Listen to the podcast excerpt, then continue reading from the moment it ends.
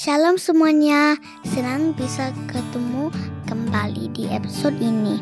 Selamat mendengarkan Mami Puspa dan Dedi Resa di podcast Keluarga Katolik. Shalom, Shalom semuanya. semuanya. Apa kabar? Apa kabar kalian di sana? Waktu cepet banget ya berlalu. Oh bener banget. Kemarin kita baru ngobrol dan lagi mikir-mikir lagi kapan sih pertama kali kita em, luncurin podcast aku kau dan dia ini. Mm-mm. Ternyata bulan apa? Agustus sudah 9 bulan. 9 bulan ya. Heeh. Heeh. Cukup waktu buat em, apa bikin- melahirkan anak yang Iya. baru. Dalam 9 bulan ini kan banyak yang terjadi Hmm. di- em, dalam hidup kita, dalam dunia juga. Uh, kalau aku lihat ke belakang sejak Agustus lalu ya kita masih dunia masih ada COVID ya Mm-mm. tapi um, di beberapa bagian dunia itu membaik ya kasusnya berkurang tapi di beberapa negara ada outbreak lagi terus Mm-mm. membaik lagi terus ada yang outbreak lagi di mana-mana dan um, jadi Betapa banyak peristiwa yang terjadi dalam 9 bulan ya. Iya. uh. Dan this um, this disruption juga banyak yang mempengaruhi rencana-rencana kita kayak kan ya. Uh, jadi seperti apa kita mau liburan nggak bisa Mm-mm. gitu ya. Ada mau rencana ngapain lagi terganggu gitu. Mm-mm. Um, minggu lalu bukan minggu lalu minggu ini aku harusnya um, Business trip. uh, trip ke Perth untuk untuk kerja Mm-mm. tapi last minute di cancel karena Mm-mm. di Perth lockdown gitu Mm-mm. dan um, begitu banyak peristiwa yang bisa apa mengganggu plan-plan kita. Nah, kalau udah ngomongin hal ini kita jadi uh, kemarin ya mikir ya Mm-mm. jadi bertanya-tanya ah, apa um, kalau kita nggak bisa mencapai uh, impian cita-cita atau plan kita gitu ada hal-hal apa aja sih yang kita sesalkan atau we regret gitu Selama ya. hidup kita ya. Iya. Uh, kalau buat kamu apa yang merupakan suatu penyesalan? Ah, aku satu hal yang langsung terlintas Hmm. adalah bagaimana aku dulu waktu kecil kepengen belajar musik Hmm. dan aku pengennya tuh belajar keyboard Iya. tapi eh, mamaku dan eh, kakaknya mamaku tuh menganjurkan aku untuk belajar piano dan rada Iya. memaksa gitu jadi Iya. dibeliinnya piano nggak dibeliin keyboard jadi lesinnya juga piano tapi karena aku kepengennya belajar keyboard jadi belajar pianonya itu setengah hati.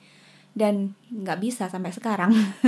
Hmm. Em, pas udah dewasa udah mulai eh, makin suka nyanyi makin suka eh, pelayanan gitu ngerasa oh I wish gitu. Hmm. aku em, nyesel kenapa dulu aku nggak belajarnya benar-benar belajar pianonya gitu.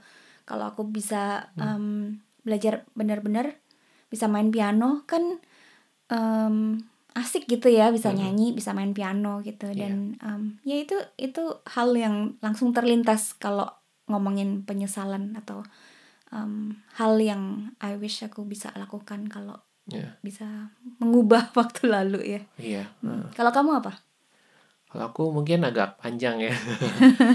um, tapi aku mau share saat aku hampir gagal kuliah, hampir fail. Mm-mm. Um, jadi ceritanya gini, kalau waktu awal tahun 2000-an itu, Mm-mm. aku tuh baru mengalami hidup baru hidup baru jadi su- suatu pembaruan dalam roh gitu ya Mm-mm. dalam setelah pulang dari retret di Tumpang gitu it was uh, really life changing gitu ya Mm-mm, um, ya aku jadi inget dulu tuh semangat rohani tuh gede banget. Menyala-nyala banget gitu ya. Dan gak lama setelah itu aku kan di Perth. Aku gabung dengan komunitas dan ikut pelayanan. Uh, aku waktu itu inget bener-bener apa ya Tuhan tuh nyata banget dalam hidup sehari-hari. Kalau ke misa bisa in banget gitu bisa ngerasain Tuhan. Setiap kali doa setiap melayanin um, aca di acara macam-macam juga berasa itu banget kayak aduh Tuhan tuh deket banget gitu ya Um, nah kalau buat teman-teman yang pelayanan kan uh, it's very easy buat apa jadi sibuk ya. Mm-mm. Aku juga dulu kayak gitu. Jadi Mm-mm. um, uh, aku makin lama uh, makin tambah sibuk. Ya. Mulai dari join jadi anggota biasa, aku bantu-bantuin seksi perlengkapan, Mm-mm. gitu. ngepak barang, uh, bawa barang gitu ya. Terus ikut tim doa. Terus nggak lama ditunjuk jadi ketua sel, gitu ya. Mungkin karena baru semangat orang ngelihat oh ini um, uh, disuruh apa um, juga bersedia mau aku juga bener-bener uh, pengen coba sih. Terus nggak lama jadi ketua oh enggak jadi wakil ketua terus jadi ketua sel group eh terus jadi ketua PD Mm-mm. ketua persatuan doa ya. Mm. Hmm. Nah, um, aku nggak tahu PD-PD yang lain tuh gimana, tapi PD kita itu di Perth itu kegiatannya tuh cukup banyak, Padat. padat. Uh, pertama ada PD dua minggu sekali. Nah, um, kalau nggak PD, uh, weekend apa di tengahnya itu buat latihan musik biasanya kan. Um, terus setiap Senin tuh ada doa uh, syafaat bersama. Uh, dan setiap hari Sabtu itu ada cell group lagi. Lalu ditambah lagi kalau lagi ada acara itu kalau aku jadi panitia itu bisa setiap hari itu keluar rumah kali. Iya. Nah terus waktu jadi ketua aku bikin acara baru yaitu uh, cell group yang kayak pendalaman iman yang lain lah setiap hari Rebo. Mm-mm. Khusus buat korsel-korsel. Ya untuk untuk orang-orang yang lebih senior gitu ya. Mm-mm. Nah, um, nah gini masalahnya. Waktu aku jadi ketua PD itu, aku tuh uh, lagi kuliah. aku awalnya ambil double degree, uh, human resource dan psychology. Uh, di tahun pertama nilaiku tuh cukup bagus. Sampai dikasih surat loh sama kepala departemennya. Uh, aku urutan berapa gitu dari 200 murid tapi termasuk yang top gitu. Kan seneng ya masuk jajaran atas gitu. Mm-mm. tahun kedua nilaiku mulai turun. Ah, karena terlalu sibuk. sibuk, terlalu sibuk pelayanan ya kan dan ah, di tahun kedua ini double degree-nya juga aku lepasin. Karena selain nggak sanggup aku mulai mikir aku nggak nggak seneng human resource-nya gitu. Mm-mm. nah dan karena itu ah, kuliahku ah, jadi tambah tambah lama. Kalau ngedrop itu di tahun kedua itu aku nggak bisa penuhin dengan unit-unit um, Yang lain. iya heeh. jadi it's in between gitu loh. Jadi uh, harusnya kuliah selesai um, tahun jadi karena nggak ada unitnya jadi lebih Ekstra. panjang Mm-mm. jadi ekstra. Di tahun ketiga nilainya makin jelek lagi. Karena apa? Makin sibuk. Mm-mm. Um, dan di tahun ketiga ini cukup gawat ya karena um, aku tuh bisa lupa ngerjain assignment. Itu group assignment. Group assignment itu uh, di tengah group assignment itu ada liburan gitu. Aku bisa lupa sampai grup memberku um, apa bilang oh iya assignment ini udah kita sub submit karena kamu nggak nggak pernah respons katanya Parah ya. Iya, em, nah gini, em, ini cu- ini cukup penting tahun ketiga ya untuk em, karena untuk aku bisa praktek sebagai psikolog ada syaratnya gitu. Jadi lulus S1 aja tuh nggak cukup Mm-mm. ya. Setelah S1 tuh mesti em, entah ambil S2 atau lanjutin satu tahun lagi. Itu syarat minimum. Nah, untuk uh, ngelanjutin uh, satu tahun lagi itu butuh nilai minimum 65%. Kalau mau uh, S2 itu minimum kalau nggak salah 70 atau 75%. Uh, kalau dilihat nilaiku tuh 65% aja bisa nggak cukup gitu ya. Dan artinya apa? Um, tiga tahun itu bisa jadi sia-sia aja gitu ya. Aku udah belajar sesuatu yang um, nggak bisa dipakai di bidang lain. Aku um, dan uh, mungkin aku harus pilih karir yang lain gitu ya untuk atau mesti lihat belajar yang lain. It's basically a waste. Gitu. Nah di saat ini juga uh, orang tua aku tuh mulai negor. Karena apa? Anaknya ini nggak pernah ada di rumah. Jadi setiap hari tuh hilang. Kadang-kadang um, Nggak tahu di kadang mana. iya pokoknya setiap kadang-kadang nggak tahu di mana sampai mama tuh suka teleponin temen-temenku karena aku telepon pun ditelepon pun nggak jawab gitu uh, setiap sore pasti keluar sampai larut malam kadang malah aku nggak pulang uh, sampai besoknya gitu saat ditegur aku merasa tersinggung gitu. Aku dalam pikiranku kenapa um, mesti diprotes gitu? Aku kan nggak nggak berbuat nakal atau macem-macem. Aku nggak clubbing aku nggak ngedrugs nggak nggak do something bad. Ini buat Tuhan gitu di kepala aku gitu ya. Aku very defensive waktu itu. Aku tersinggung malah. Tapi aku ngerasa orang tua aku uh, cukup khawatir gitu. Nah di sini aku ngerasa hidupku tuh kayak terbagi dua gitu ya dalam studi itu aku um, murid yang mulai mengarah ke apa fail. Hmm. Nah, tapi dalam komunitas aku tuh dalam tanda kutip sukses. Hmm. Semakin sibuk, semakin banyak yang dilakuin gitu ya. Aku kan banyak dapat pujian gitu. Sampai inget dulu ada satu temen seorang pewarta senior gitu.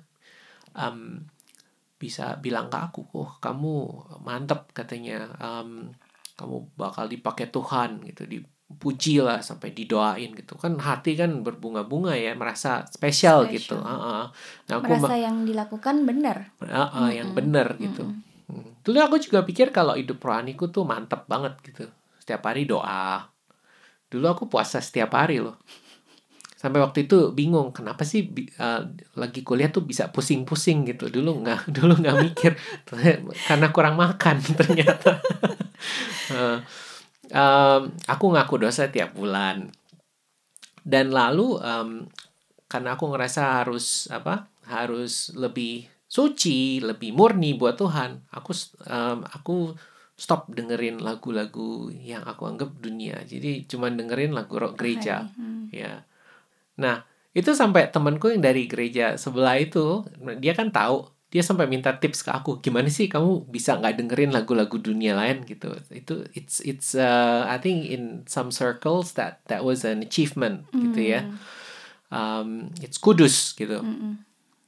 kelihatan kelihatannya um, aku juga ingat dulu aku um, bertekad pantang nonton uh, film bioskop. Karena nggak mau nih apa pesan-pesan negatif dari dunia nih mengotori pikiranku gitu. Sampai waktu itu di, pernah diajak nonton sama temen rame-rame. Aku kan nggak enak nolak gitu ya temennya baik. Jadi aku ikut ke bioskop. Tapi dalam bioskop aku tutup mata dari awal sampai akhir. Um, kalau dipikir sekarang nggak nggak tahu ya logikanya apa ya tapi ya, dalam pikiranku waktu itu aku tuh ngelakuin hal-hal yang suci yang berkenan buat Tuhan dengan men menjauhi hal-hal duniawi ini yang yang tanda kutip kurang bersih mm-hmm. gitu mm-hmm. jadi wah I felt holy mm-hmm. nah kembali ke momen di mana aku hampir fail kuliah gitu ya karena aku hampir hampir fail dan aku ngeliat masa depan gue itu wah ini ini gawat gitu um, I actually want to do this gitu. I want to become a psychologist so I can help people, but mm -hmm. ini nggak bisa. Itu jadi suatu kayak ada suatu penyadaran dan teguran mm -hmm. keras mm -hmm. gitu ya. Dan di saat itu aku baru mulai berdoa menyadari gitu aku udah buat kesalahan gitu hal-hal ini yang aku anggap baik ternyata pertama bikin orang tua khawatir kedua bisa merusak masa depanku gitu ya. Mm-hmm. It's uh, it's not the wisest choice. Dan uh, syukur um, Tuhan tuh jawab doa aku ya. Akhirnya aku nggak fail. Tapi itu semua karena kasih karunia Tuhan doang gitu. Ada beberapa peristiwa yang menurutku tuh mujizat banget gitu. Kayak mm. nilaiku bisa uh, bisa akhirnya di ta akhir tahun ketiga itu pas cukup di uh, sedikit di atas 65% gitu. Mm jadi aku bisa lanjut dan akhirnya ya aku bisa uh, ambil Injil praktek. Tapi ini yang paling aku sesali. Um, jalan untuk aku ngambil S2 itu udah tertutup karena itu sangat kompetitif um, dan ke, mereka based on nilai basically. Mm -hmm. Dan meskipun aku bisa praktek nantinya pilihan karirku tuh bakal terbatas kalau nggak punya S2 mm ya kayak yang pas-pasan gitu. Jadi ini suatu hal yang aku uh, sesalkan um, sampai sekarang. Mungkin aneh ya mungkin uh, teman-teman kalau denger um, bisa pikir oh ini fanatik banget gitu. Atau sombong rohani gitu. Ya kalau kalau teman-teman bisa berpikir gitu teman-teman nggak salah gitu ya. Kalau aku lihat ke belakang ya semua itu terlihat baik tapi membawa buah-buah yang tidak sepenuhnya baik gitu dalam untuk untuk hidupku. Nah, fast forward 20 tahun kemudian Hmm. um, ke masa ini uh, kita kan sudah berkeluarga, punya tiga anak. Hmm. Um, hidup makin kompleks juga gitu ya. Um, syukur aku masih tergabung dalam komunitas, aku masih pelayanan, Mm-mm. kerja sibuk ya. Mm-mm. Um, ngurus anak, hidup berkeluarga juga sibuk. Gitu. Um, justru makin bahaya kalau aku nggak bisa bagi waktu kan, makin bahaya kalau aku um, kegiatanku seperti dulu dan aku ngikutin apa yang menurutku sendiri itu suci dan uh, bisa-bisa keluargaku terlantar gitu. Um, buat kita yang punya keluarga itu kan suatu suatu risk ya in anything bukan cuma pelayanan tapi buat pekerjaan juga gitu. Em, aku merasa saat ini em, aku harus menebus dosa kesalahan masa lampau. Jadi eh, sejak tahun lalu aku kuliah lagi. Nah waktu temanku nanya ngapain kamu kuliah lagi? Ya nebus dosa. Aku merasa aku udah bikin salah ke Tuhan, ke keluarga, ke diriku sendiri gitu. Aku mau em, gimana ya mau me- mau memperbaiki dan I want that second chance untuk show that um, aku bisa belajar tapi aku bisa balance semua priority ini dan semua itu bisa menghasilkan buah-buah yang baik gitu ya. Uh, um, dan syukurnya uh, I think um, Tuhan ya me- memberkati ya merestui gitu usaha ini gitu dan um, dan syukurnya aku punya istri yang bisa negor. Um, kalau udah terlalu banyak spend time uh, di kerjaan atau um, di apa di study um, dan aku bersyukur aku bisa lebih, lebih mendengar gitu. Mendengarkan. Ya. karena buat aku uh, buah-buah yang penting itu dalam apa dalam fase hidup yang sekarang itu uh, kalau uh, keluargaku bisa ngerasa kalau aku itu hadir. Aku bisa um, memberkati mereka nyayangin mereka dan um, aku boleh ada gitu buat mereka. They're happy. Gitu ya. Mm. jadi ya itu regretku. Jadi apa Panjang. yang em, apa yang terlihat suci Ya. belum tentu menghasilkan buah yang baik, Ya. belum tentu em, sesuatu yang suci juga gitu ya. ya uh-uh, uh.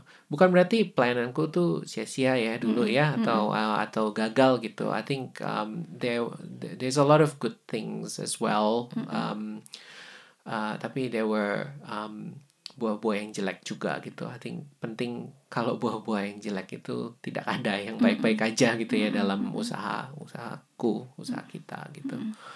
Ya. Jadi semoga teman-teman juga bisa memetik em, hikmah dari pengalaman kami. Jadi tidak melakukan hal yang sama, kesalahan yang sama. Mari kita mau menutup eh, obrolan hari ini dengan berdoa. Di dalam nama Bapa, Putra, dan Kudus. Kudus. Amin. Bapa, kami bersyukur untuk setiap kesempatan yang Kau berikan saat kami em, mau memperbaiki diri kami. Ingatkan kami terus Tuhan bahwa apa yang terlihat baik, terlihat suci, belum tentu sesuai dan menyenangkan hatimu. Ingatkan kami untuk selalu mendengarkan Engkau dan mem- memilih dan memprioritaskan yang benar untuk keluarga kami, untuk pekerjaan kami, dan juga untuk Engkau. Kami berdoa semoga obrolan hari ini boleh memberkati banyak teman-teman yang mendengarkan. Terima kasih Tuhan. Amin. amin Dalam nama Bapa, Putra, Putra, dan dan Kudus. Kudus. Amin. Terima kasih sudah mendengarkan episode kali ini. Pastikan untuk subscribe podcast Aku, Kau, dan Dia, dan kunjungi website kami di keluargakatolik.online untuk info dan tulisan yang terbaru.